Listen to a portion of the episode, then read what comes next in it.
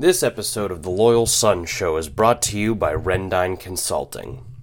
If you've listened to us for any amount of time, you know all about Rendine Consulting's commitment to the Pitt Athletics program and brand and how much they've meant to the Loyal Sons. That's Rendine Consulting, providing investment managers assistance with technology integration. Visit www.rendineconsulting.com for more information. That's www.rendineconsulting.com.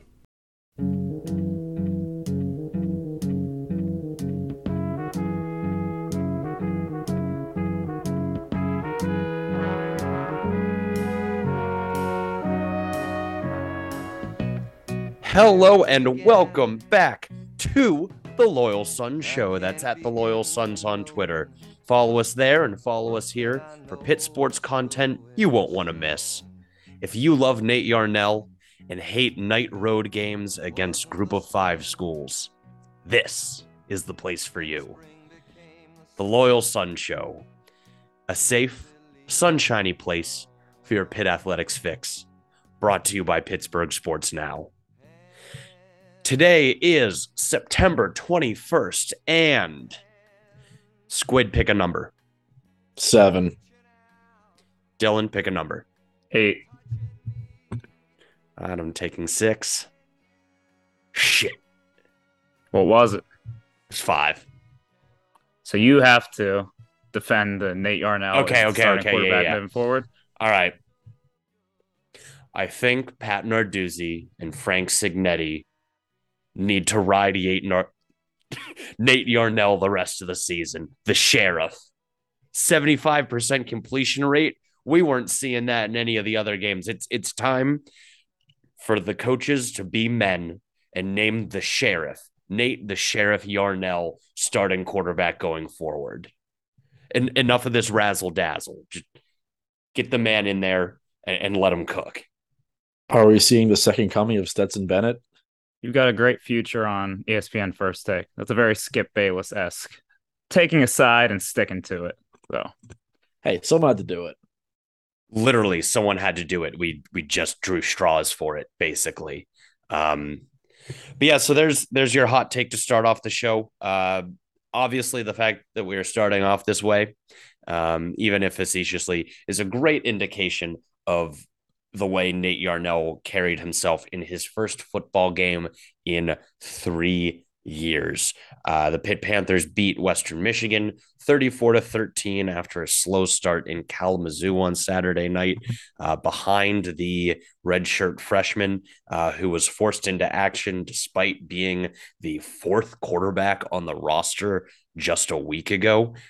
I feel pretty good about it. Obviously, good enough to declare him the future of Pitt football starting now. How are you guys feeling about the game on Saturday? I was really impressed. I thought Nate Yarnell came in and did exactly what they asked him to do. Standard game manager game from him. And I loved Frank Cignetti's game plan. I think there's some people who probably weren't too happy with only having 13 points at halftime.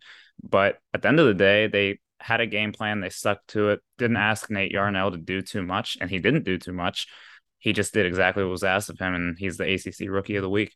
Yeah, I was at the game, made the journey out to Kalamazoo, quick five hour out, five hour back trip the next morning. Uh, I'll tell you what, starting off, we were feeling pretty good because the game plan was working enough. Uh, the mood kind of shifted a little bit whenever we missed that field goal and didn't get any points before the end of the half.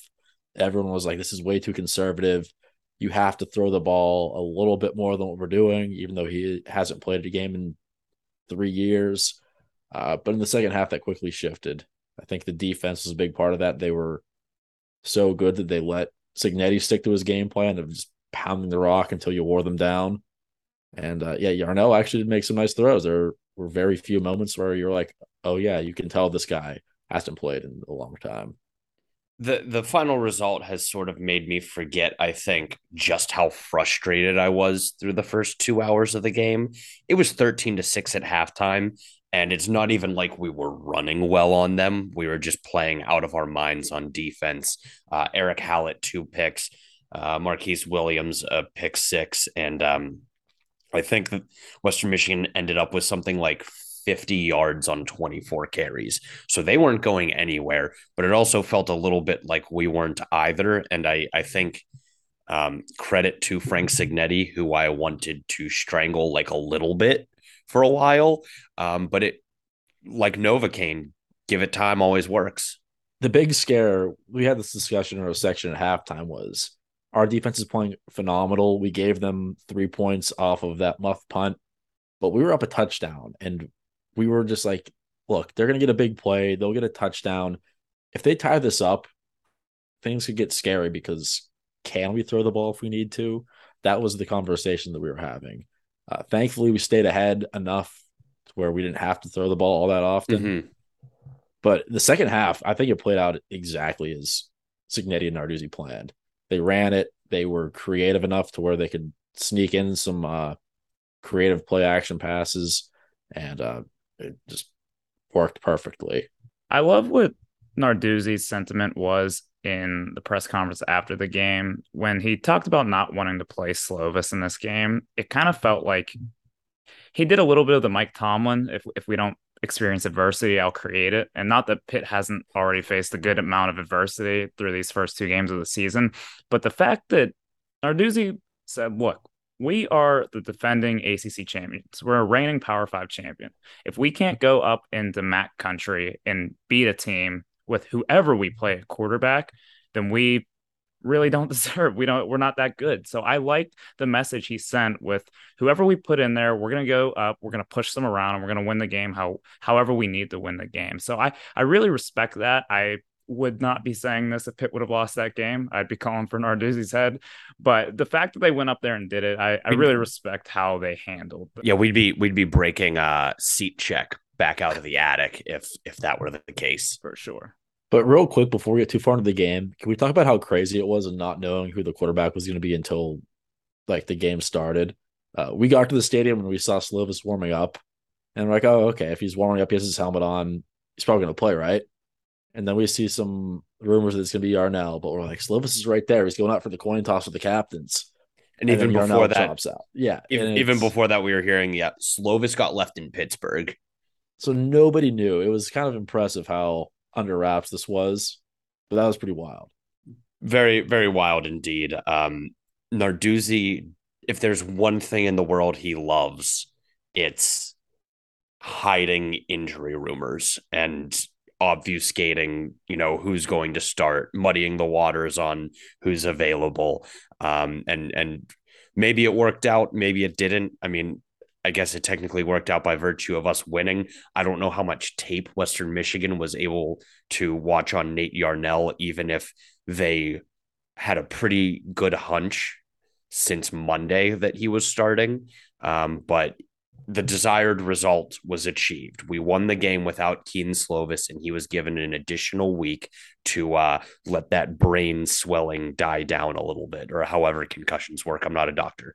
I think the most impressive part of all this is the fact that, and it's been said over and over, but Nate Yarnell has played six games prior to this one above JV football. And he came in and looked calm, cool, and collected once again, I'm going to praise the game plan for Cignetti, not ask him to do too much, but he made some really nice throws in he his did. first game action. Both the passes down the sideline to Jared Wayne, both of those passes were dimes. And the the touchdown pass to Konata Mumpfield was not an easy play to make. He had to put no. it in a certain spot, and Mumpfield made a play on it. But for him to come in there and play like that, you just have to be a gamer. And it can't be stressed enough how how important that was. Even even if he wasn't throwing the ball 30 times, making three three reads on every play, he came in and did exactly what you want a guy to do in his first ever college game.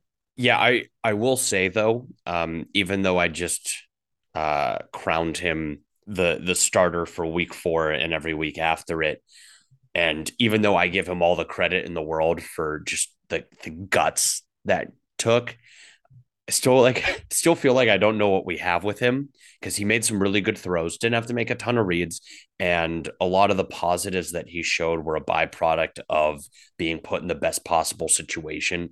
He was never asked to make a play that I think the coaches felt was beyond his capabilities. Uh, he was able to lean on a rushing attack that we'll get to in a minute, but eventually really got rolling and it, it allowed the game to open up for him. He was, you know, never put in a super nervy situation. Uh, and he made some great throws, but I will be very fascinated now because he wasn't super on my radar going forward, you know, in the post Slovis and Patti years or, you know, the the pre Kenny Minchey years, but I'm I am now very fascinated to see what the full spectrum of his capabilities is. Well, that's the one thing that was probably the most annoying about the game. There's people after the game saying that was so dumb that wouldn't work against any ACC team. Well, we weren't playing an ACC team. Yeah, if no we shit. were playing an ACC team, we would have passed the ball more than a dozen times, I would presume, uh, unless our offensive line and running backs are that good and that'll continue. Wouldn't bet on it, but there's no way the game plan is to throw the ball 12 times in any game other than Western Michigan with a fourth string quarterback and maybe Rhode Island just because that's how banged up we are. if we played an ACC team, we simply would have started Kedon Slovis. Yeah, but that's the thing. Everyone's ripping Yeah. Cignetti, even though it did work. And like, what do you expect? It's a Western Michigan team that is definitely not as good as they were last year. Pitt played better, but that team is definitely worse than last year, uh, and they just manhandled them in all phases. Yeah, Salopek was uh not exactly impressive where I felt like Kaleb Eleby was Kaleb Eleby was good enough last year that he was able to trick himself into thinking he was going to get drafted into the NFL. which he did not. Did not. But I, I agree with you, Had it. I'm very interested interested to see where Yarnell goes from here. There's a lot of people already anointing him. Like, well, we're set for the future. Once Slovis is gone, once Patti's gone, we'll be good. We have our QB in waiting. I'm not ready to crown him that yet.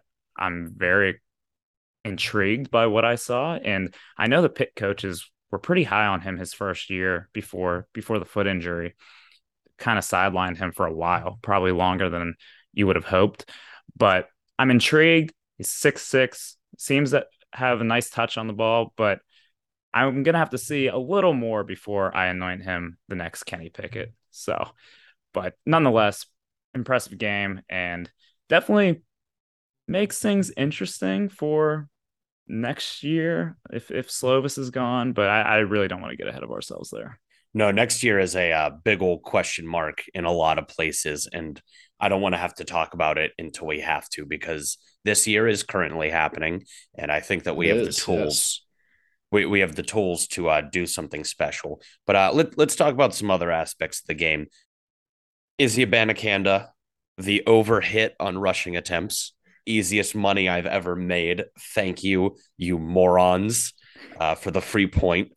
But um, it kind of took him a while to get going. It took the whole rushing attack a little while to get going. It did seem like early on there were a few plays first drive izzy was running really hard and when he got a hole he got downhill and took a couple defenders with him but western michigan seemed to figure out pretty quickly what pitt's game plan was and they were just absolutely loading the box Mhm. pat Narduzzi said today they were putting nine in the box at times so on one hand I- I saw Izzy. I think it was at some point in the fourth quarter. He had 28 carries for 96 yards. And I'm like, that's probably not as good as you would like against the MAC team. But at the end of the day, he did get going. It was promising to see that the run game looked to get stronger as the game wore on, which is what you Mhm. would hope overpowering a MAC team would do.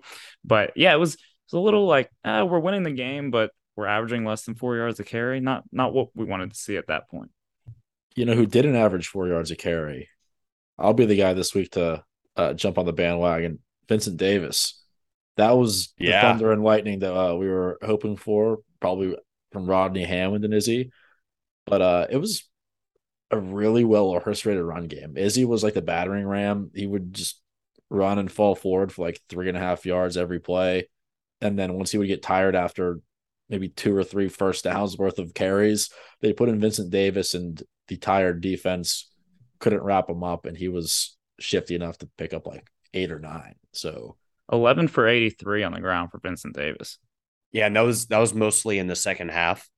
and also on his last nine carries, Izzy had 61 yards. So they they very clearly got it rolling towards the end. You could see the offensive line getting a push. Uh, John, I agree with you. I had in my notes credit to Vinny Davis uh, because you know that is that is our new position on on the manor is, is is that he is talented when used correctly, and I think used to break the game open uh, after you've already run a larger back head first into the defense enough times that they're worn out is exactly how we want him to be used. Yeah, it's something that Mark Whipple would never do. Just run the ball enough to uh, wear down a defense. And uh, the plan worked. I think even in the first half, when we were running the ball against those loaded boxes, people were probably saying, like, throw some screen passes, loosen them up, try this, try that. Uh, I think Cignetti was probably like, look, it might not be the prettiest thing right now, but they're going to get tired. They don't have the depth on the front seven like we do. They can't mm-hmm. sub in all these guys. And by the fourth quarter, they were probably disinterested in tackling Izzy or even Vincent Davis at that point. It was probably just they're tired of getting mauled. As so, I I know I opened up the show being assigned the hot take of ride Nate Yarnell into the sunset. Nate Yarnell's name is kicking your ass today. Oh my god, I'm getting worked. You better get used to it. exactly. You know, I, I know I was kind of prescribed that take of ride him into the sunset, uh, ride him to the promised land, but I might have like an actual hot take a little bit. And this is going to sound absurd after a game in which he had 130 yards, after a game in which he had 150 yards. But sometimes I feel like Izzy can leave a little bit to be desired when it comes to being a natural running back. He is a freak athlete, and you simply have to give him the ball. And he has done so much for this offense in the two years where he has been appropriately featured. But I don't know. Tell me if I'm wrong, but sometimes it, it feels like his vision and, and his kind of level of shiftiness uh, is lacking. Whereas a guy like Rodney Hammond, who I, I don't think has the size or athleticism of Izzy, kind of just has these running back intangibles that you almost have to be born with. I've seen some people say that. I can see it, but it's an emerging take in the Pitt sphere. Yeah. And I love Rodney Hammond as the next guy, as much as the next guy. But I think that's a bit of a overreaction to a small sample size. I think what Izzy is one of the top all-purpose yards per game. He has the most rushing. He leads the ACC in rushing yards. Yeah, and isn't he sixth in all-purpose yards too? It's ridiculous. Well, I mean, the all-purpose yards I think kind of proves my point that it, he is an athlete, and if you if you get him in space, he will do incredible things.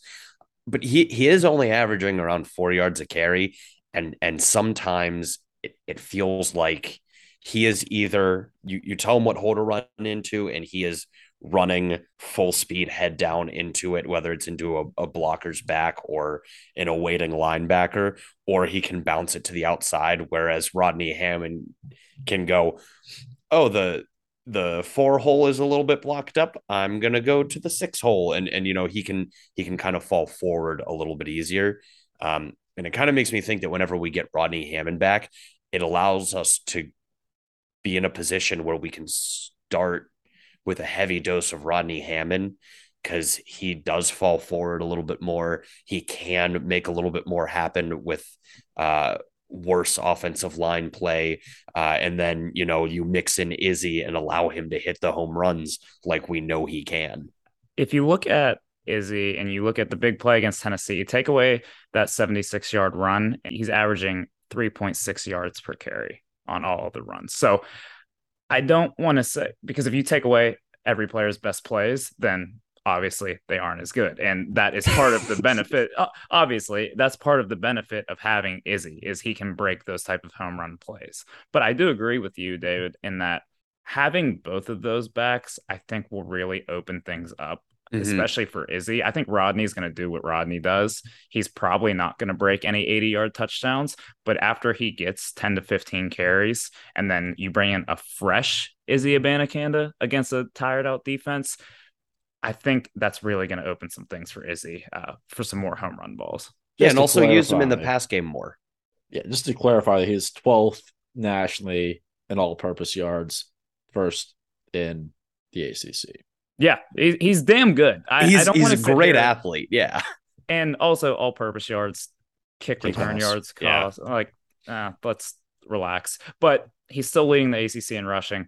Izzy is a good ass running back. I just do agree with David in that a lot of it has been hit or miss, and there are a lot Mhm. of possessions that start out second and nine, second and eight, because if the O line doesn't really create that hole for him to put on the Jets and get through, uh, we do seem to get caught behind the six, where that that w- doesn't seem to be the case when Rodney Hammond's in the game. But he's not playing right now, so I do think Izzy's our best option.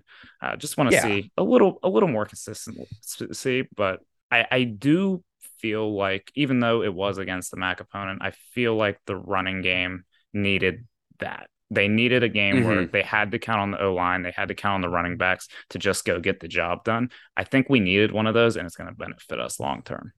Yeah, and they have the opportunity uh, for another one of those coming up this week. Um, before we get to Rhode Island, uh, we haven't said a word about the defense yet, and they were just absolutely lights out. So, do we have like five minutes to pat them on the back? I think we should start with uh guest of the show, friend of the show, Erick Hallett. Another big game this year. He Mhm. has been pretty much lights out. The interception, the first interception he had, is a type of interception that, that you don't see from Pitt defensive backs. Sees the ball thrown over his head, locates it, gets under it, turns his head around, and makes a play. Struggled it a little bit as well. I think Hallett, uh, what does he have? Four takeaways through three games at this point. The Pitt defense as a whole has four touchdowns in their last five games, I believe. So they've got ball Would hawks be- on the defense. They've Would got be five if uh, Williams didn't get taken down at like the one against Wake Forest. AJ. Oh yeah, yeah, that was Woods. My bad. You know, let's ran to the referee. either way, defense has been making those splash plays. Going to need to continue to make those plays. Uh, also, shout out to all of the defensive ends, more so because we're going to need them because about three quarters of them are hurt. Bam Brima came in, gave some good snaps. Uh, Nate Temple ended up in a sling, but was giving some good snaps. But that's something to keep an eye on for the group that was probably the deepest coming into this season. Now, all of a sudden, there are like three of them that are healthy. Yeah, I was excited to see Nahki Johnson get on the field, but when you take a step back, you don't love the circumstances which led to that happening. Yeah, but we're focusing on the positive right now. Um, oh, although, sorry. Yeah, yeah, Although still I- good things. yeah, yeah, still good things. The linebackers played a great game. I will say, um, the defensive line is getting home a little bit less than I expected this year. Um, most of our sacks are from linebacker blitzes, uh, but you know how much of that is because of injury, how much of that is because teams are very clearly uh, running hike, step, step, get the ball out of your hand. So that that is not something I'm willing to sweat over yet, but something I am monitoring. Yeah, I think the big thing there, we don't have the glamorous stat lines from some of the DNs that we thought we might see already, but whenever they get those third downs, those critical third downs, they are getting home with the linebackers most of the time.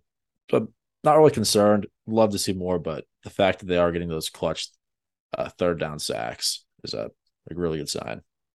Okay, now can we stop pretending like they aren't all hurt? Yeah, yeah, let her rip. Okay. Every player on this team is getting hurt, and every player is a bit of a hyperbole, but the injury bug has bit Pitt, and it's getting to concerning levels of Oh, it's it's bitten Pitt's head off. So last year, Pitt pretty much avoided injuries almost to an unprecedented level. And it almost feels like we're getting things are moving back toward the mean. And now we're paying retribution for that. So where do we want to start? Well, I mean, we could start with the quarterbacks, top two quarterbacks throughout. Top running back from the West Virginia game, whether Hammond or Izzy is number one. I think Narduzzi will probably put an or next to them once Rodney's back. Jared Wayne knocked out of the game with what looked to be a concussion. Owen Drexel, starting center. Gabe Houy hasn't played. Haba went out. Dayon didn't travel. I'm just going to run through the whole list here. Devin Danielson went down against Tennessee. Deslin Alexander hasn't played, and Nate Temple was in a sling. Also, Marquis Williams came out in street clothes at halftime. So that is, I believe, an extensive list. Did I miss anyone? Is that it? It sure feels like more than that, but I don't think I missed anyone. So, but yeah, let's go from there. I mean, do we want to look at where where do we think we're hurting more, offense or defense? Both. but eh, I mean, it's just so much hurt. I mean, let's let's start with the war dead from this week, which is becoming a recurring segment. Last week we said we did not want this to become a recurring segment, but here we are. Um, Jared Wayne, it looked like he came out with the concussion. Williams, street clothes. Haba went down, and it looked bad at first. I am hoping Haba's okay. He stayed on the sideline, seemed to be in pretty good spirits, held the sign to the Western Michigan fans at the end of the game go home, beat the traffic. So he was joking around, looked like he was coaching the guys up a little bit. I'm hoping mm. that that was that's just a tweak. Uh, we won't know till Saturday. We know that Pat Narduzzi won't let lead on to that, but it seems not like in, he should be okay. Not in all cases. I believe uh, Marquis Williams tweeted "See you Saturday," so that he deleted it though. Oh, damn it! Yeah. Coach Stu is like, "What's this tweet about?" Like, I, don't know, Coach. Are you commenting on an injury report? Let's hope it's that. That's what I'm thinking. But Jared Wayne, like we said, seemed to be a head injury. It, head injury history. Kedon Slovis didn't go this week, wasn't 100%, but would he have played in a game that had a little more stakes? I don't know. I don't know. I actually wouldn't mind if Jared Wayne took a week one to make sure everything's good. He's too important to lose long term. But two, I want to know who the next set of guys in that receiving room is. And if we can get Barden and Bradley some opportunity to get something going, uh, you know, show their worth, or Bub Means and Mumpfield a chance to get the ball rolling against an overmatched opponent, I think that would be huge. I would agree, but I have a very good feeling that Nate Yarnell will start again and we might throw the ball like 16 times this week. So will we get the chance to see that happen? Maybe not. Uh, I think we do the same things we did last week. If there's even a Q next to your name for questionable, you're out. And if you are playing, you're playing one half. And uh, yeah, that's that's what we have to do. We have a blessing that we're playing Rhode Island this week, a little buffer between ACC play because if we were facing any ACC opponent, no matter how terrible some of them are, it'd be sketchy just based off of what we're rolling in with. I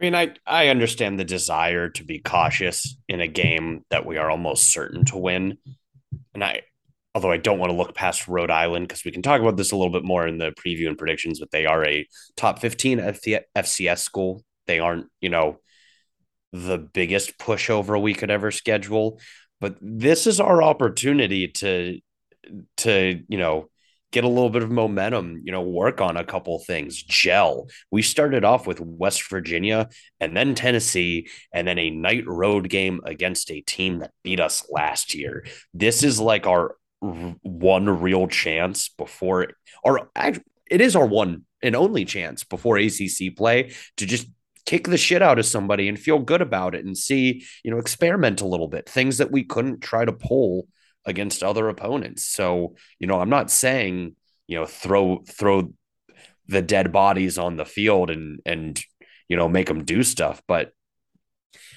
I don't know if I'm loving the sit everybody narrative that I'm hearing because Pitt has done that before and almost lost. We can argue about this when we preview the game. Yeah, whatever. Yeah, so Dylan, you asked where we're hurting the most, and I said both, but I would actually go and say I think defensively, just because the strength of this team is the defensive line. And we talked all off season about how lucky we are to be so deep at defensive end. And oh my God, we've almost hit the bottom of the depth chart.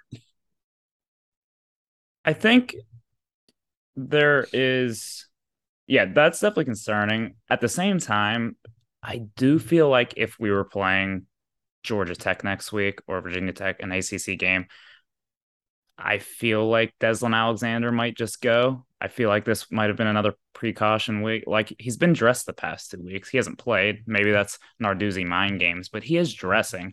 Like we said, Haba hung out. Seems like if it was a bigger high stakes game, maybe he would have just shot up some cortisone and went back out there. So I'm not pressing the red alert button there yet.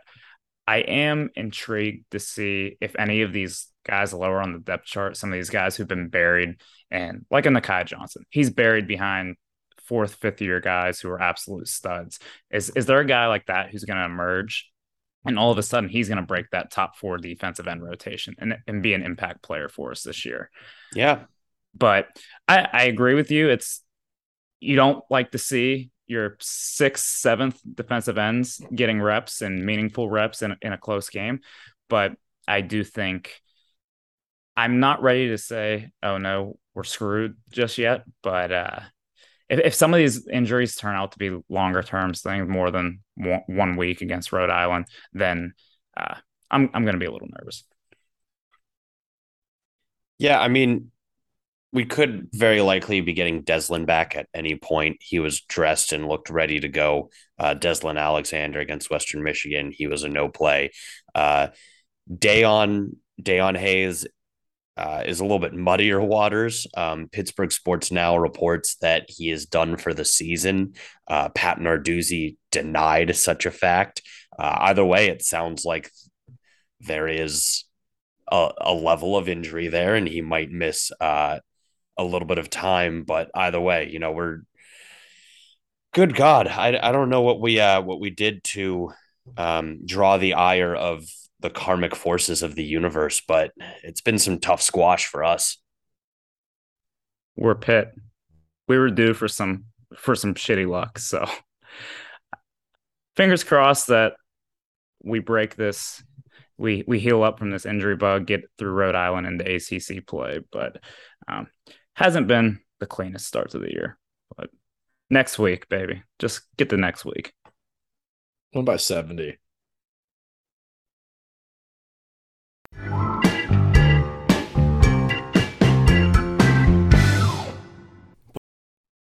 Now is time to debut our brand new segment, Trap Walking, with the Trap Walker himself.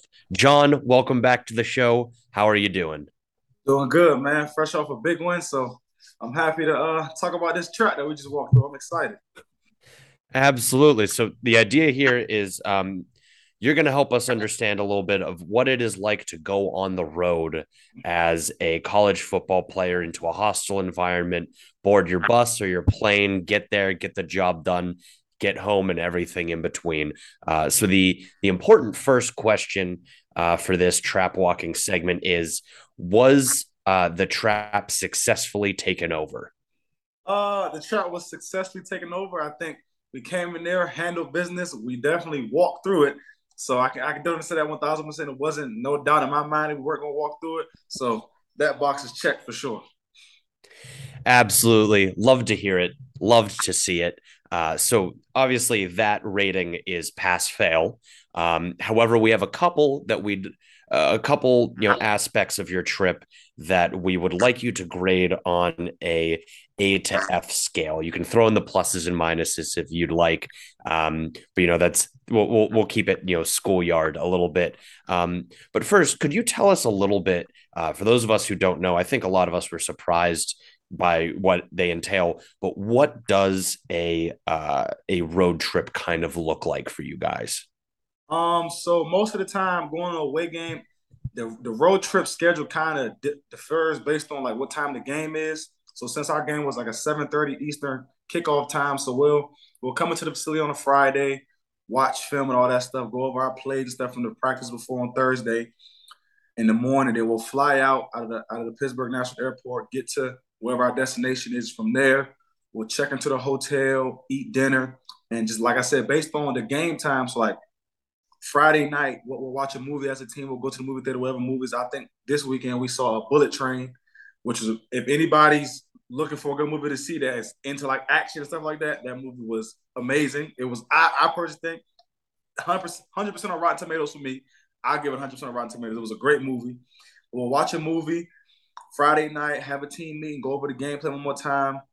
And Saturday morning is game time. We'll do all our pregame rituals, pregame meals, and stuff like that, and then we'll board the bus and get ready to go into our, wherever our, our, our, stadium is, wherever the trap we're going to walk to. That's that's the next step after that. Well, it sounds like the trap got interesting before before he even got there. Uh, Coach Narduzzi said there was some uh, shenanigans going on during the police escort in the stadium. Can you talk us through what happened there? Uh, I mean, yeah, for, for, what I heard, like I guess they took us like a whole different route or something like that. Like from from what I was told, like from our so we stayed in Grand Rapids, Michigan, and from from our hotel, it was I think I was supposed to be around like maybe 30 minutes from Cal- Grand, Grand Rapids to Kalamazoo, but it ended up being like 45 to an hour. So we went through like a whole debacle on how to get there and stuff like that. And it took us way longer.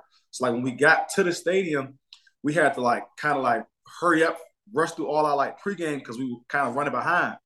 So like he was he was hot about that because I mean you always think you want to give your players the most time to prepare for the pregame stuff like that. So it was wild. I mean he didn't we didn't we didn't really find out about till after the game, but they say he was hot before the game. So I mean, hey. Do we do we think this was some kind of psychological warfare that they got the police in on it? Maybe.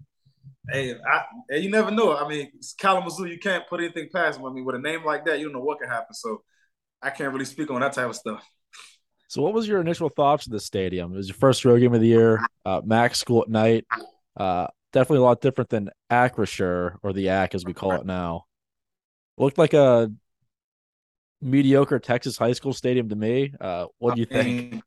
Uh, it was it was definitely a surprise. You know, it's crazy you said that. I, uh, I was sitting next to my uh, roommate Erick Hallett. That's the first thing he said we pulled. He said, "Man, this kind of looked like something I played in high school." And I'm like, "Well, that's the case, kind of that, that I don't know. That's a good thing or a bad thing, but I mean, it, honestly, it felt it felt like a high school stadium. I mean, when you walked in, you're walking in. We're walking into the stadium, and like there's a line of fans trying to get to the ticket booth. Is right by our entrance, so we're coming in. They're already trash talking. They got a line all the way down the street. So like I mean, like I always tell the guys, like this game for them, that was their that was their homecoming. That was the biggest game of their season. They had fans. You could when we came on the bus, you could see the fans tailgating almost all the way down the street. So th- that was a big game for them. I mean, they, I mean, they showed out. I mean, but at the end of the day, I don't really think their stadium held up to what my expectations was when I when I got off the bus. Yeah, that doesn't uh doesn't really surprise me. Actually, Erick Hallett might have been a little bit modest because he is from Texas, so I imagine right. he actually played in a more impressive facility right. than you know a, a group of five college stadium, but uh, yeah, I, I don't think it held up to uh, you guys and your advances very well.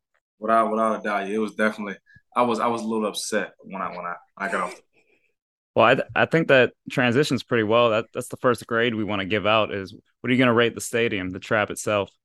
Uh, I mean, my, my parents are teachers, so I, I I've been around the grading scale a lot. So I'm, I'm, I'm, tough. I'm tough, man. I grew up in a teacher's house, so I'm tough. I get personally, I have to give it a D, honestly, just because I mean, I didn't really feel it didn't fit. Like I felt like, like I said, I felt like I was playing in high school again. Like I really didn't feel the ambiance, like the big, the bright lights. Like I really didn't feel like I was going in to somewhere. Like I felt like I was going to an arena. Like in most schools, you go to these ACC schools, these Power Five schools, you come in the stadium, it's a big TV screen. Like you're walking into somewhere that is bound for Friday Night Lights, ESPN. This this this is where it's gonna go down.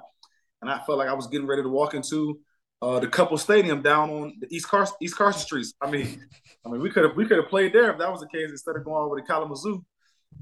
Well, I don't know if you could tell down on the field. I know there's a lot of emotions, a lot of chatter from the sidelines, but in the stands, we could tell the speaker system didn't work. Yeah. Only the speakers from the one end zone worked, and the rest were all blown out. So uh, yeah, that, that was, was definitely something that you wouldn't expect at a college game. Yeah, that was bad. I think they tried to play um Sweet Caroline, and we were on the sideline talking about they might have to use a new aux cord because like the speakers were kind of like blown out. So they were trying to sing the song, but they weren't on the same page as the, the speakers. So they got to get that fixed. I mean, that that's that changes the game right there. I mean, you can't play the opposite team's fight song and then that it doesn't work. It kind of doesn't go well. So I don't know. So the the building itself, the facility, you were not impressed by. Oh, How about the fans themselves? Um, surprise for for a mediocre stadium, their fans are really into it. I mean, like I said, we came in, their fans were already in line waiting to get in the game, and like our locker room walking to the field, it kind of had like an archway where like the fans could like reach over and t- like you. I mean, personally, if they wanted to, they could have hopped down and hopped right into like we were going out going to the game, and they only had they had like security, and they had security holding a rope for the fans to stay so they wouldn't be able to reach and touch us. But I mean, if, if I walked out and had my arms spread out, they, they were in arm's reach. And it was a couple times we would come back and forth. They were heckling us bad, like for for school. They were they were really into it. And like it's funny that me and Kalijah walked past, we were walking past together. And they were they were heckling so bad. We kind of like jumped at them see what they was gonna do. And they kind of like went back. It was I mean, it was it was I mean, surprisingly for the stadium and just the city involved, I mean, personally, those are probably some of the I probably give their fans probably a B or eight, probably a B plus, honestly, just to, to know how much they were into it.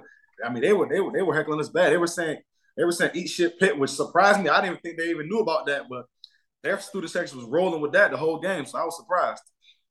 I was in the stadium and uh, we were fortunate to have some pretty good seats close to uh, the action, and we actually pointed out while that eat shit Pitt chain was ha- happening. Uh, you kind of egged on the crowd. You were pumping them up. You wanted to hear some more. Yeah, I had uh, the next three plays. I don't know if you remember, run for zero, sack, interception. So Yeah, that's one way that to shut them up. You gonna understand? If you're gonna talk the talk, you gotta better walk the walk. So if you if you making all that noise in the red zone, you better make sure your offense backs it up. And I mean, I guess they didn't. So we, we walked out with a red zone interception by E. Hallett. So I mean, that, that definitely that definitely quiets the crowd. So did I did I see Coach Narduzzi said that uh, you guys were getting bottles chucked at you by the fans? Yes, they were. I mean, like I said, that's that's what I'm saying. It surprised me for a school like that to be able to be so into it like them. So they were throwing bottles, doing it, trying to reach and grab our jerseys. They were they were really for. I mean, it was a whole bunch of students. So and this was their first home game, and it was against a ranked team. So I'm, I'm not surprised they were fully into it. I, I wouldn't be surprised they were under the influence. It kind of felt like that. They were all over the place. They were leaning over, all ty- saying all types of crazy stuff. But the lack of the stadium, their students made it feel more of like a college atmosphere. You know what I'm saying? Which is good. Mhm.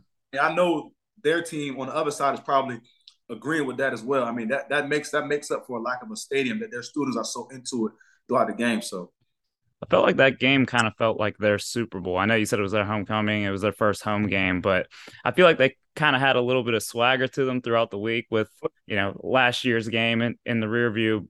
Uh, we were laughing after the game, your Instagram post.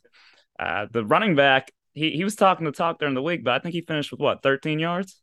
yeah, thir- nine carries, 13 yards, man. 1.4 yards a carry. I mean, hey, my, my, my mom always told me, man, if you're gonna you're gonna have to if you're gonna talk the talk before the game, you gotta better walk the walk. Like I said, man, he talked about tying up his cleats, but I, I guess he left his shoes untied on Saturday. So I mean, I don't know. He gotta go to go talk to the equipment staff and stuff, get him some new cleats or something like that. But hey, man, you can't can't talk can't talk before the game and not not show up. Did the defense see that clip prior to the game, or did someone send you that after? What happened was it's crazy. Like uh, like I said, we have like our Friday night meetings, and Coach Narduzzi actually played it. Like he, we were going over like the, the our, our game plan, like what, what our keys to victory was, and like he kind of acted like the the the, uh, the power went out or whatever with the video, and they pulled it up, and he was like he was like, guess what? Look at this, and he pulled the clip up and he played the clip, and we was like, oh for real. I kind of like it kind of like put an extra umph on it, like so. Okay, y'all, y'all beat us last year. The head coach talked smack during the meet after the game. Okay, we got a chip on our shoulder, but now y'all want to talk smack before the game also. So like that, like all throughout dinner and snack, that's just like we was like when this when we t- when we get off the bus at the stadium, it's go time. We don't gotta say nothing. We we gonna go on the field, put our game face on, and they're gonna have to come. You say come see us on our turf. So we walked out there, we walked in their trap, and that's what it was. So he had he had 13 yards on nine carries, and nobody referenced West Virginia yet.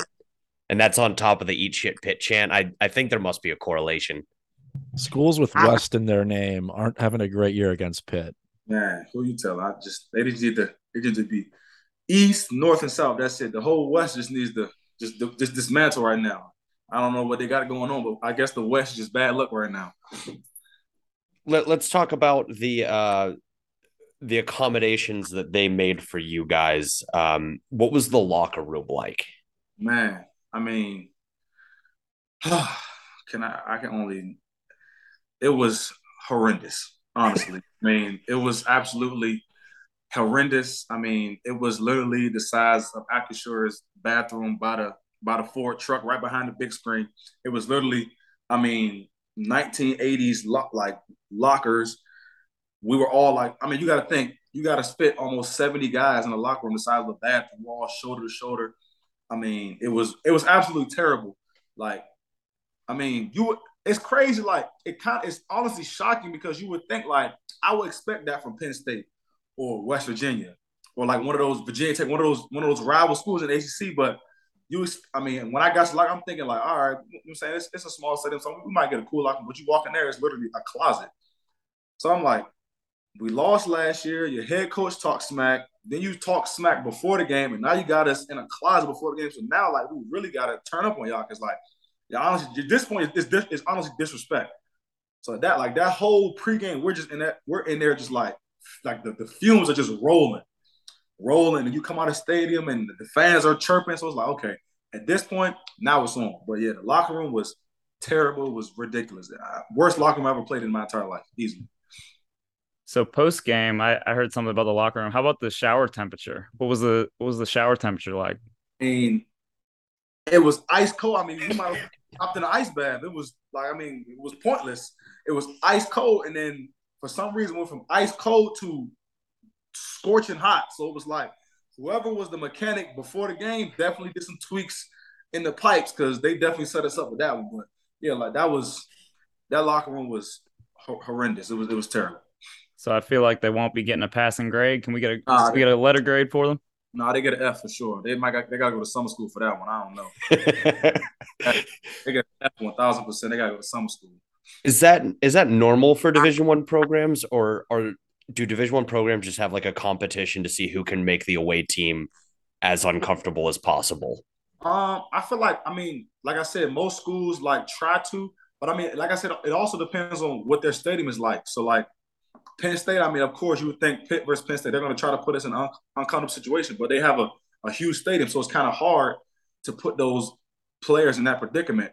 Like I know, I remember last year, Tennessee, Tennessee is known for having a really like bare locker room just because it's like a, a tradition thing. I think when we went our locker room, it was just like just an open space with like wooden lockers. So it was just like just wooden shelves. So they were like known for that. But in most places, their lock the locker rooms are, are, not not really honestly that bad, but for some reason, like that locker was just horrendous. Like it was, I, I, felt like it really wasn't an away locker room. I feel like they just put those lockers in there as storage, and then they was like, okay, I'm going there. Like I, that's what it felt like to me. I, I, mean, I don't know, man. So then let's let's round it up into a final grade. How would you rate the Kalamazoo experience? I mean, just talking about the ride to the stadium, the stadium in a whole, the fans in the locker room. I mean, honestly, like I said, I gave the fans a B plus, but it's hard to have one B plus grade and have losing grades that worst. So I mean, as a whole, I'll probably say, as a whole, I'll probably give it a, I'll probably give it a D as a whole, honestly, all the way through. I mean, they have, in my opinion, have to be better. Hospitality has to be better. I mean, you can't you can't talk before the game and then have horrible hospitality and expect people to want to actually give a give an honest effort in the game. I mean, you're going to get guys top effort. We're going to go out there, and whoever you play against is going to try to blow you out just because they're upset before the game. So you you you have to come with a big game. You're adding fuel to the fire. Sounds like it's a business trip. Literally, get in, win the game, get out, Literally. spend as little time in Kalamazoo, Michigan as possible. Exactly. That sounds like a like a pretty good strategy. Like even when football isn't involved. Literally, just get in and get out especially a night game at that. I mean, you want to play the game. Like I said, I mean, throughout the game, we're like, all right, let's try to. I would say around halftime, we're like, okay, we need to go out there. We need to be three and out, three and out, three and out. Offense, run the ball. Let's get this running clock rolling. Let's this. I mean, it, it kind of worked out like that. I mean, that that last third quarter drive. I mean, the offense went what seventy five yards straight outside zone right, outside zone left, and it's like, all right, they're gonna throw that white flag eventually, and eventually they did. So we was like, let's pack it up Everybody get their stuff. Let's get on this bus, get to the whole, uh, to the airport. We're gonna get right back to Pittsburgh. Well, we're glad you guys made the trip, took over the trap, and made it home safely. Yeah. John, congratulations on a huge win. in some pretty tough circumstances in a fearsome environment. And we're really excited to see what you can do against uh, a lower level opponent this week in Rhode Island. I almost hesitate to say that because we do not like to jinx on this show. Uh, but, you know, given given the way that the first three games have started, we're excited to see you guys get a game that we paid for. Right. Definitely. I mean, I'm excited for this one. This this one's got a little extra extra sauce to it because this is uh course, Narduzzi's alma mater. So I know he's gonna have a he's gonna have a little fire underneath his seat. I'm, I'm, excited to see what his uh Tuesday Tuesday team meeting is gonna be like. Well, we love to hear it. Thank you so much for joining us, and uh, best of luck this week against Rhode Island. Thank you. I appreciate it. Hello, Pet.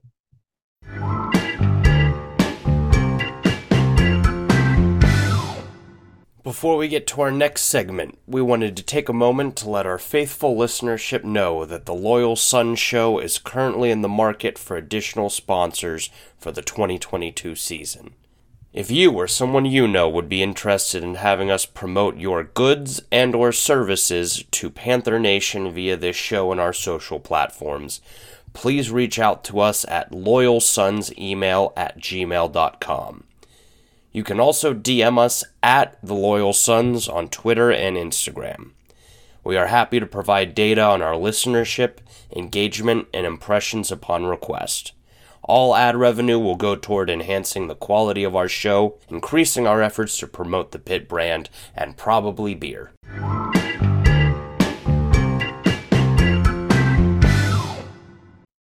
And now we're going to hop into our fan mailbag, our fan submitted questions that you all were so kind to take time out of your day to send.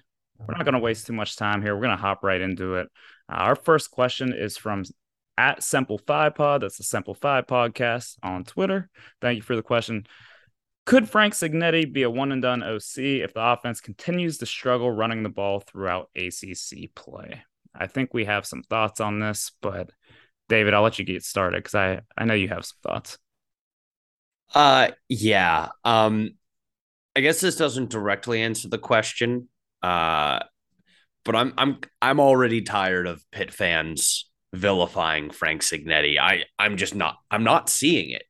Uh, it seems like at every single turn we're we're seeing what a failure of a hire he was, how dumb the play calling is, and I'm not seeing it. He he came into the year with a game plan.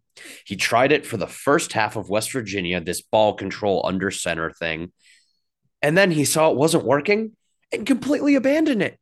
And the offense has looked good despite, you know, everybody being hurt, everybody alive being hurt. You like the three of us might be on the injury list by the end of this. We've we we can stop talking about that forever now. But you know, given the circumstances, he's done an admirable job. He had a Nick Patti on a on a bum leg and a, a four string, but when with Kedon Slovis in running, you know, whatever this offense is since they abandoned the ball control thing, I think they've looked pretty good. And we also we aren't just gonna throw away an offensive coordinator after one year. Shawn Watson got multiple years.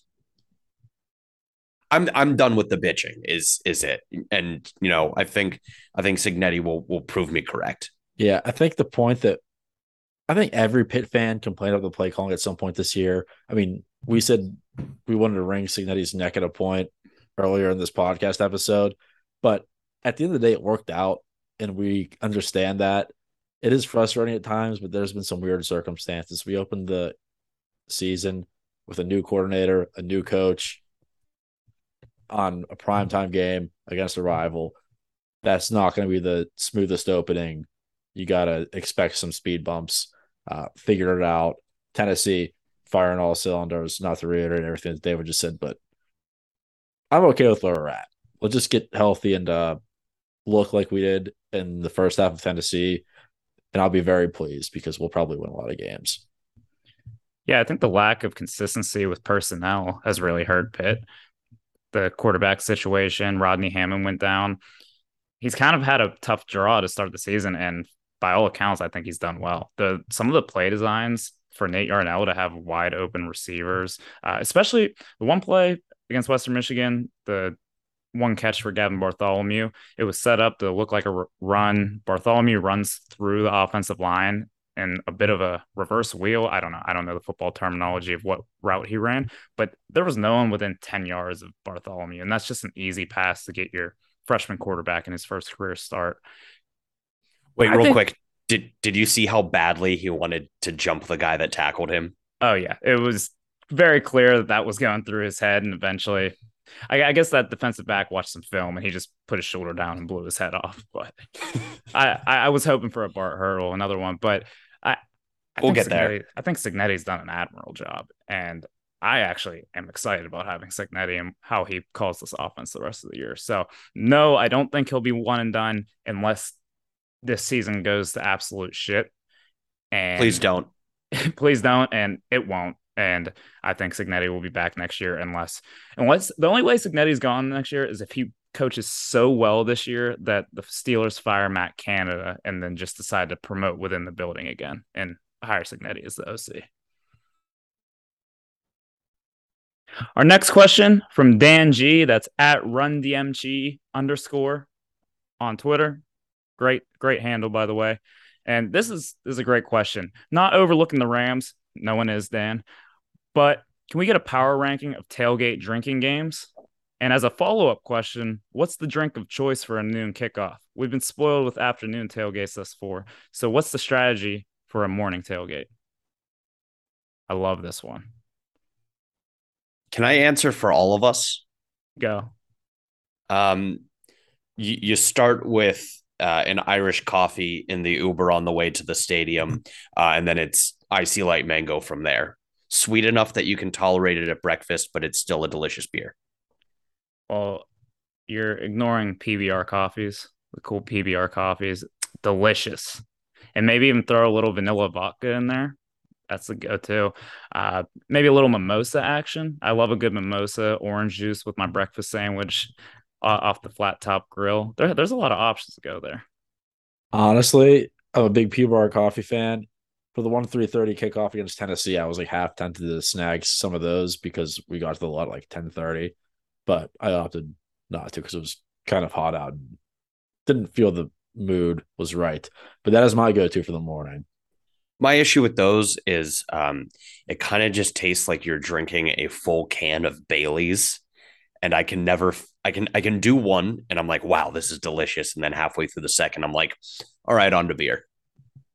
Yeah, that's probably. And there is also something to be said about just cracking a beer open at like 7:30 in the morning. Ooh. It just feels so right. But sometimes sometimes on an empty stomach, you you got to get some food in you before you can start getting them IC Lights down. But uh, all great options. I'm partial to the PBR coffees and a little mimosa action, but um, I don't think you can go wrong with either of them. But no. I am. I will say real quick. I'm. I'm pretty excited for our first like early tailgate kickoff because as lucky as we've been to get some primetime ones, um, I do love the breakfast uh, tailgate spread.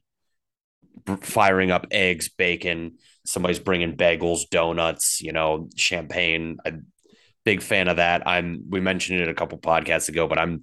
I'm the breakfast sandwich guy, so that's really my time to shine, and I'm as much as I'm not looking forward to waking up at like 6 a.m. on Saturday, it'll be worth it. The spread is great, but there it's just something so special about drinking in a parking lot with your friends and being drunk at like 8 30, 9. And it's like this is perfectly acceptable because we're going to watch a bunch of college kids play football in a little bit. Yeah, I don't know if we'll have the luxury of it this weekend, just because I don't know how the the whole sun rising time works. But later in the year, we will be in the gold lot before the sun rises, and that just really gets the juices flowing. You get goosebumps watching it rise. Electric. Drinking an IC Light next to the yak. Absolutely. So we got to get to the power ranking of the drinking games here. Now we actually have to work together on this one. Usually mm-hmm. we're competing, but let's let's just try to get a list of a good top three and maybe some honorable mentions. So I'm I think the go-to in a crowded parking lot is a good game of flip cup. Really competitive. Absolutely. Gets everyone going. You go best of seven. Really, really get yourself rolling early. Uh, I gotta give a shout out to our friends in Kalamazoo who took us under their wing in lot 88. Uh, we were back behind the Porta Johns in the grass. It was the only shaded area in the lot. So that was clutch because it was somehow 85 degrees in Michigan this weekend. So we hung out with them and we played a huge game of Flip Cup.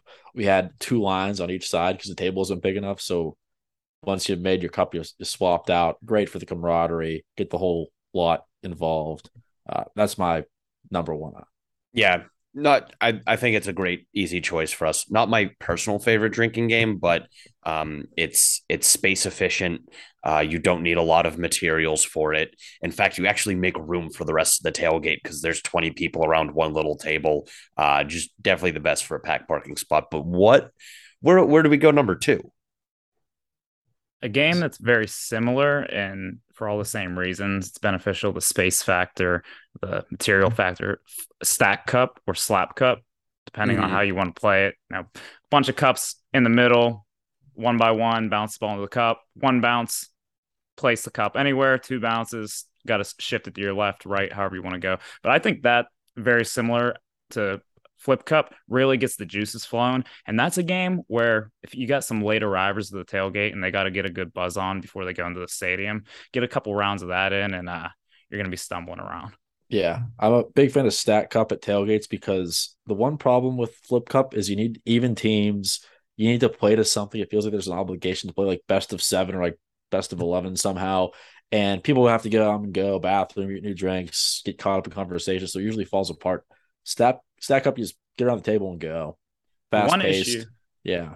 The one issue with Flip Cup for me is it seems like in between every round there has to be like a five minute break when mm. in mm-hmm. reality that should be a game that can be played after one game ends the next one should be able to start in about 60 seconds and that just mm-hmm. simply never happens no. so um, is stack cup overtaking the number one spot we, we thought flip cup was walking to a unanimous number one I still think it is. I'm just glad that we didn't go immediately to uh, Pong. So I'm happy with Stack Cup at number two if you guys are.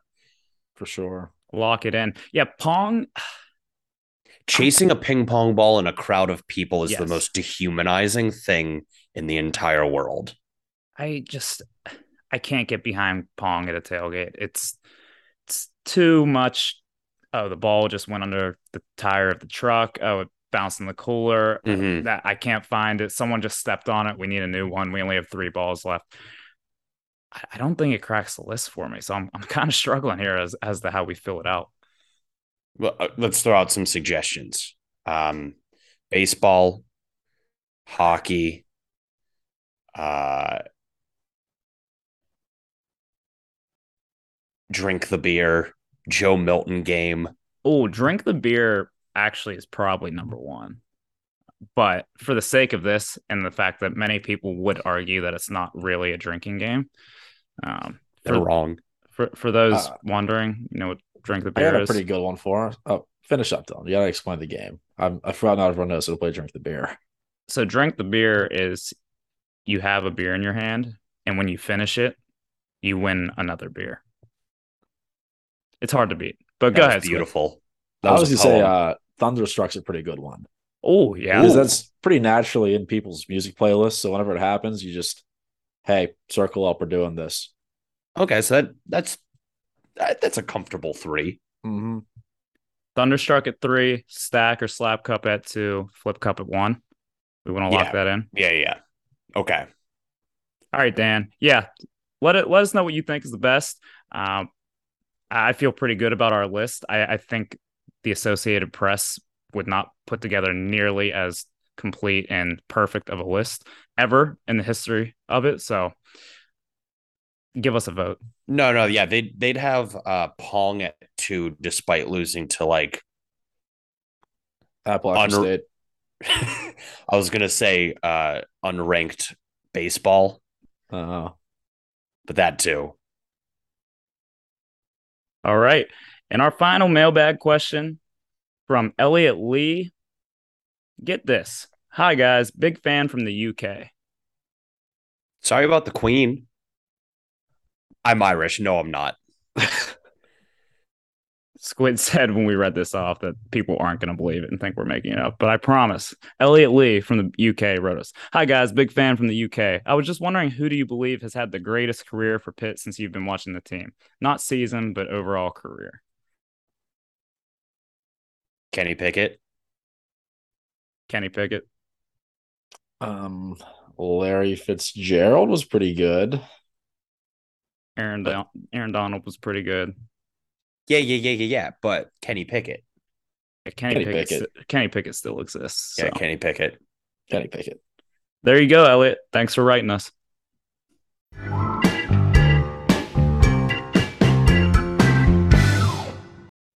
We're back with the Loyal Sons Sportsbook here to preview Saturday's game against the Rhode Island Rams. But before we get into that, let's get a little score update. David, I know you added up the points, and we're just going to trust you that you're telling the truth. Yeah, it's it's not a matter of whether or not I'm telling the truth. It's a it's a matter of whether or not I counted uh, numbers together correctly, which, uh, you know, pretty nefarious assumption. Um, however, having said that, kind of cleaned up last week. Um, Dylan, you had a rough week. John, strong sh- showing. So I came in first Sweet. last week with uh, four correct um, bets uh, bringing me to 12. John, you had three, bringing you to uh, to 10. And Dylan, you are at seven because you only got one thing correct. Um, shout out to me for hammering the being the only one hammering that over on Izzy rushing attempts at 25 and a half and he had something in the 30s uh, but shout out to all of us because every single one of us correctly guessed how many points West Virginia was going to score. Or I'm sorry, Western Michigan. All losers. Um, Mhm. But we all said that they would score 13. You both came within like three or four of the actual final score. Um, so shout out to you. But none of us had Marquis Williams um, first touchdown score. So So moving forward, you can pick the defense to be the first touchdown score. I don't know if anyone wants to do that, but you're not not going to make you pick the specific defensive player. Anyway, Bam Brima. if you pick Bam Brima today, I'll give you 20 points if he gets it. I'm just gonna start doing that only, just seeing how many points you guys will give me to pick random players on the roster. All right, we're going to start. I don't know if there will be another QB controversy this week, if we'll be left in the dark until the opening kick, but Kedon Slovis, over or under two and a half quarters played this weekend.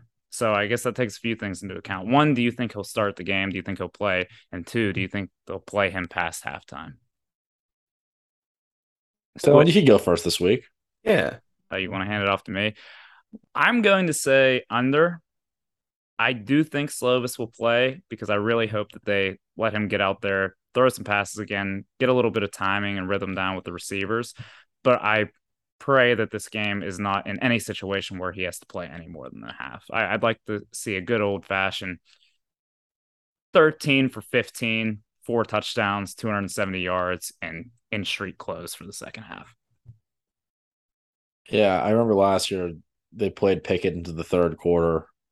In hindsight, it was definitely just a pad of stats Against the against New. Hampshire. Yeah, Yeah. and I and I loved it, but uh, with the injuries at stake, I don't know Narduzzi said Slovis is out of the woods, whatever that means. Um, I think he will not play at all, so I'll take the under. We're gonna let Nate Yarnell sling it, uh, maybe get some Derek Kyler action in the second half, and uh, yeah, we'll go from there. I've been really interested by the discourse around this question. I've seen a ton of people say that no matter what, Slovis shouldn't play.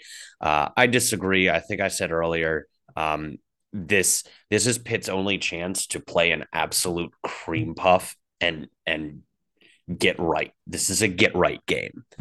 And I, I want to see, you know, them able to gel um, and, you know, kind of try things out where they they had to they had to play to win in every single game. I, I want them to kind of figure out who they are and uh, and try a couple things out. So I, I would prefer to see Kedon Slovis play. Having said that, I do think he is going to play. Um, I think Narduzzi is going to make that call because he said he is. What was it? Out of the woods was his terminology. Um, and you don't just sit perfectly healthy guys just because Right. like we saw. Yeah.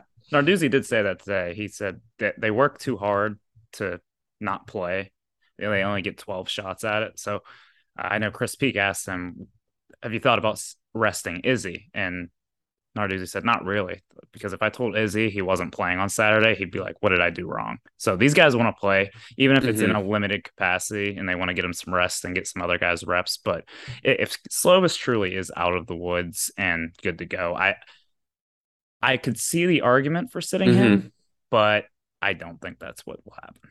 Um, okay. But in, in terms of answering the question, uh, sorry to cut you off, John. I just I just wanted to get it off before we went too into the weeds or into the woods. That seems to be the analogy here nowadays. Um, is that half a quarter? Like, are we cutting that directly at seven and a half minutes left in the third quarter? No. So if he takes a snap in the third quarter, that's three quarters play. Oh, okay. Um, that actually changes the answer. I I will say yes. I will say over. We'll call it two if that if that makes things easier. Yeah, yeah, yeah, yeah. Two. Like quarters. I said, bad bad at math.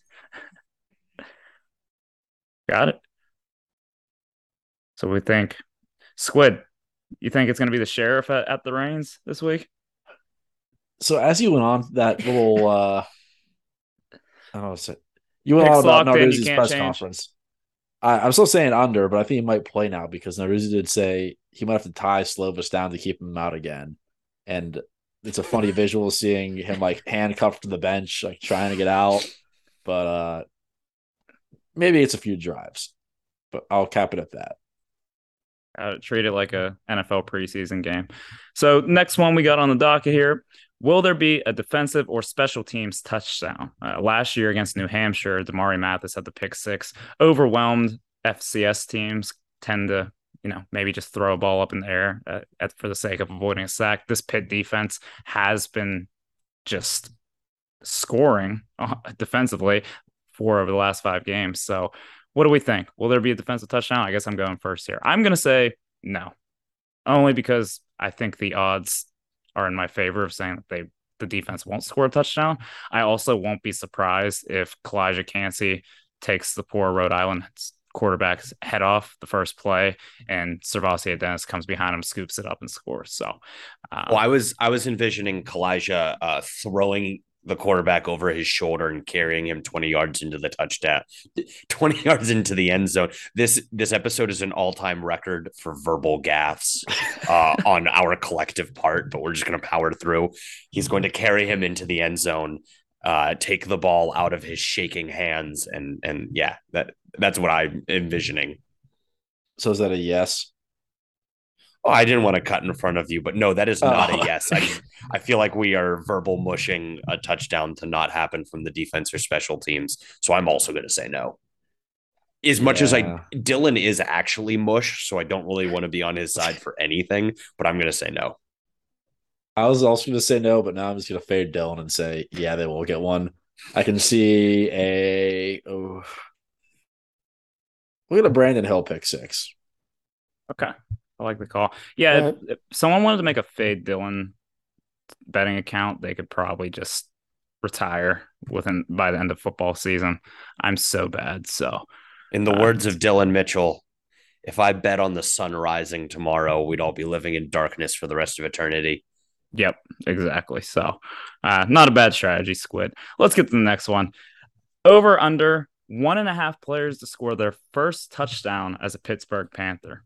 So I was going to put this at a half, but I thought, you know, there's a lot of options out there. Bub Means hasn't scored a touchdown for Pitt yet. C'Bo Flemister, Kedon Slovis has thrown, but has not scored a touchdown, has not ran for one. And there's a whole bunch of other freshmen, redshirt freshmen who might be getting snaps in this one. So I'm going to go over. I think Bub Means finally finds the end zone, and I think one other player squeaks in and gets their first career score. I'm going to go over as well. Uh, not fading Dylan here. I think C'Bo gets in.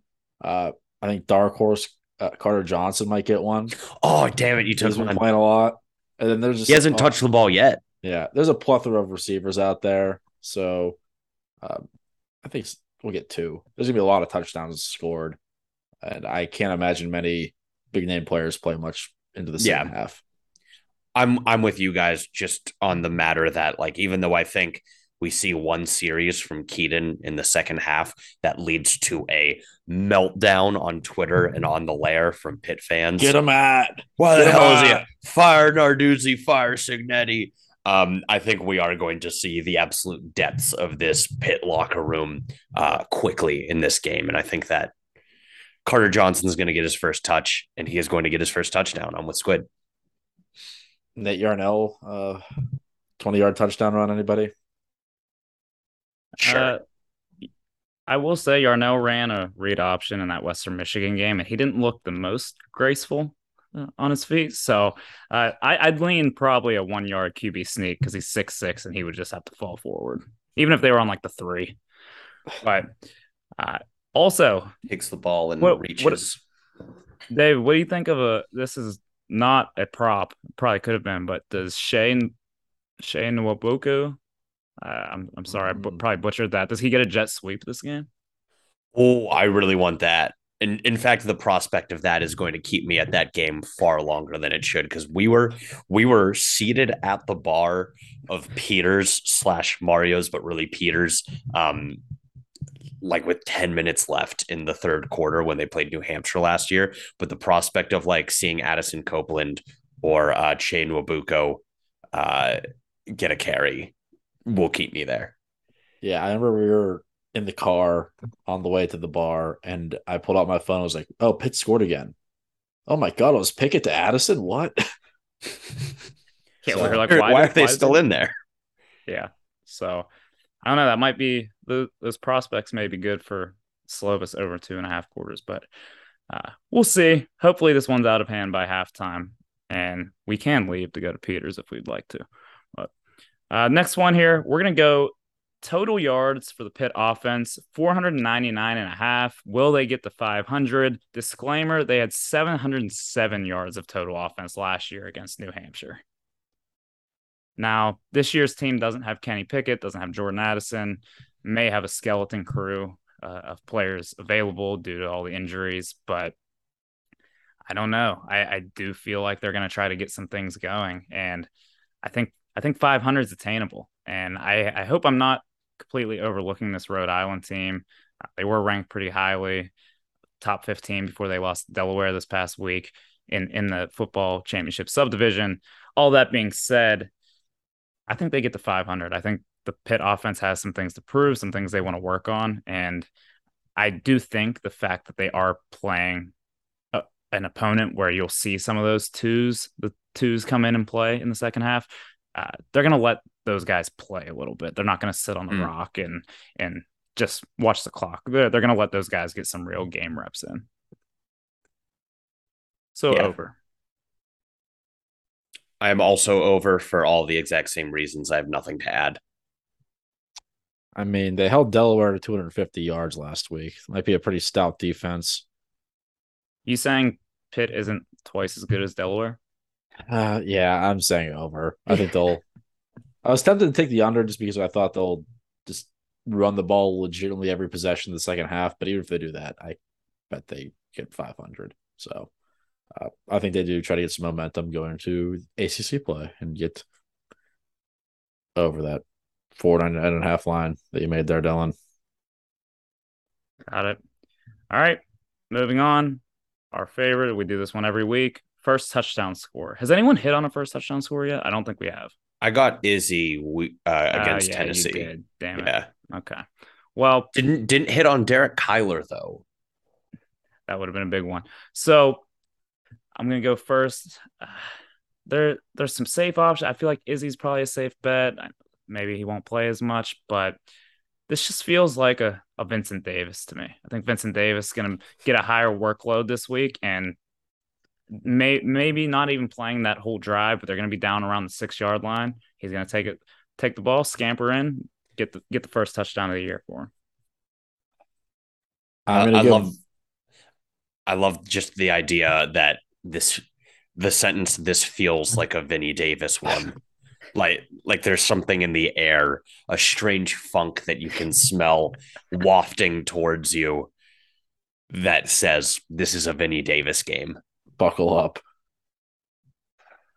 I'm gonna go back to the well. I picked this guy. I think it was against Tennessee. I'm going back to the Dan Carter well. He played a lot um last not last night, Saturday. Days get mixed up. Uh, he played a lot on Saturday. There's a lot of fullback formations. I think he's getting a fullback dive from the one, punch it in. Has two touchdowns on the season, so Yeah. odds are in your favor. Yeah, not a terrible call. Um, in the theme of the get right game, I'm going to go Bub Means. No Jared Wayne. Um, we're assuming, uh, just because I think it'd be kind of stupid if he did play. Um, I I could see if Slovis starts just going over the top immediately, make him feel a little bit better. He's made some critical mental errors this year. We don't we, we've been over it. We don't need to go back over it. Give the kids some red meat. Um, long ball beats the athletically inferior corner or safety they throw on him and uh and scores like a 70 or 80 yarder. I think it would be great to see Bub Means not only score, but get get him five, six catches this game. Let him Yeah. get out in space. Let him make some plays. Get those reps in. Get some confidence back. Because I do think that, despite the the mistakes, there does still feel like there is just a raw athlete there that can Yeah. really help open up this offense if if he's confident and if he performs. So. Yeah, I think that would be huge. If even if it's not the first touchdown score, I'd love to see Means really get involved and Mhm. and get get some mojo. Same with the other receivers. I'd love to see Jaden Bradley, Jaylon Barden, even Konata Mumpfield. I mean, Mumpfield for the big play he had last week, the very limited uh, passing game that was that there was, he still hasn't broken 100 yards. Uh, only uh, you know less than 40 yards the last couple games. I, I'd no love- receiver has. yeah, yeah, exactly. So maybe Mumpfield just goes off, and this is the game where okay, he gets in a rhythm. Same thing with all those receivers. So uh, as you said earlier, David, get get Jared Wayne some rest and see who else is ready to step up in that Mhm. receiver room. All right. And now the spread. There wasn't a spread on, on any of the sports books we could find. Uh, I looked at Bovada, DraftKings, FanDuel. No one really willing to throw a line out there. Squid, you were able to find something for us? Yeah, Bill Connelly for ESPN. He does his SP Plus projections every week. They're usually pretty good, pretty in line with whatever the sports books put out, sometimes within a couple. Uh, he projected Pitt to win this game by 28.8 points, according to his model. So we're going to go with 28 and a half as the line for this game. Yeah, so a four touchdown spread. I I hope it's not that close. I I do think Pitt covers here, and I'll just give my score prediction while we're at it. I think Pitt. The, this is this feels like a 50, 52 to 10, seven touchdowns, a field goal. Rhode Island figures out a way to score. Let me double back on that. 52 to 7. I'm not giving them the, the field goal in Heinz Field. 52 to 7, Pitt Panthers, they cover the 28 and a half. I, I feel like if that line was out there, it would be a little little bigger than what the S&P Yeah. says, but we can't argue with the computers. I was pretty close to you, Dylan. I said 48 to 7. Could be a lot more if we really put the pedal to the metal, but I don't think we will this week. Yeah, I'm I'm in the ballpark with you guys. Um, taking taking Pitt with the points. I think we would need to have an atrocious game offensively for this game, this to be within 30, for this to be within 40, uh, because I, I don't think the defense that we've seen the last six quarters is allowing an FCS team to do uh, jack shit. So I am going to go uh, 52 to 3. So we're all predicting blowouts. Have we let the New Hampshire game last year just completely wipe our memory of all the all the disappointing pick games over the year against FC FCS teams? Does Youngstown State ring a bell to anyone? Shut up. No, No. comment. Okay. Yeah, we won't go down that hole uh, right now. So we've got our predictions, and I did want one more thing for our preview. Uh, not a prop or any a prediction, anything like that. I just want one thing that you guys would like to see from this Pitt team this week. Squid, kick us off. Oh, you couldn't have teed it up any more perfectly. Oh, another pun. Kick it off, tee it up. Special teams. I want zero missed field goals. I want zero muff punts. I want no blocked punts. Clean special teams game. I like that. I like that a lot. Uh, did you did you say no missed field goals? Because Yes. okay, okay, yeah, that that's that's the big one for me. I'd I'd like that. Maybe Saul's missed another, didn't he? From like 27 yards. I even looked back at what it was, but it was alarmingly close. All right. Yeah. Yeah. No, I, I like that a lot, Squid. Um, basic, but I, I want to see the offensive line build on the momentum from the second half uh, last week. More specifically, I, I want this to be a bullying.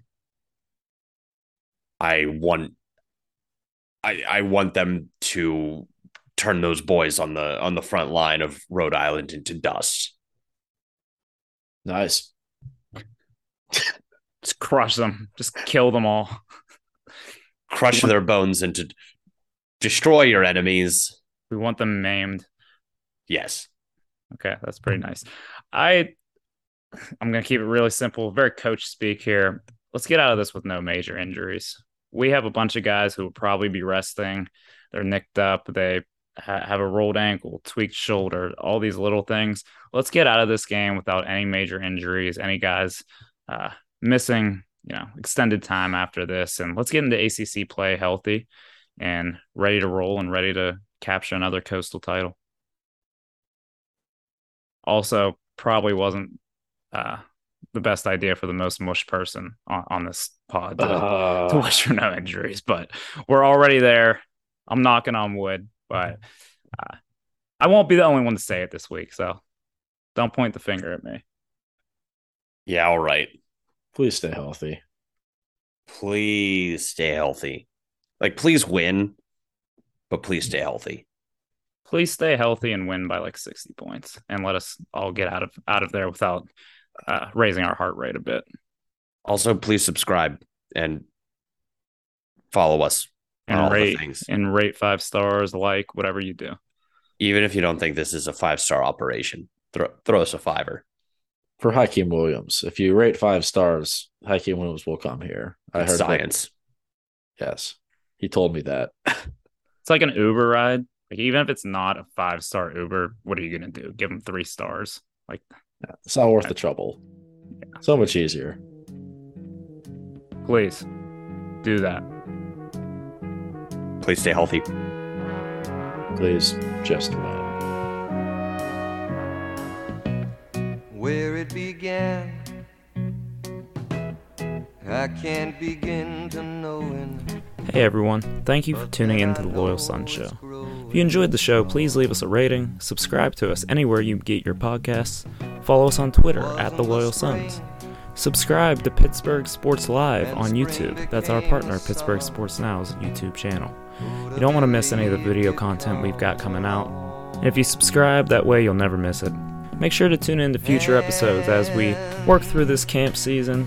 We'll be talking to players, former players, people associated with the program, and a whole bunch of people who love Pitt. As we count down the days to the backyard brawl on September 1st. As always, hail, loyal sons of Pittsburgh.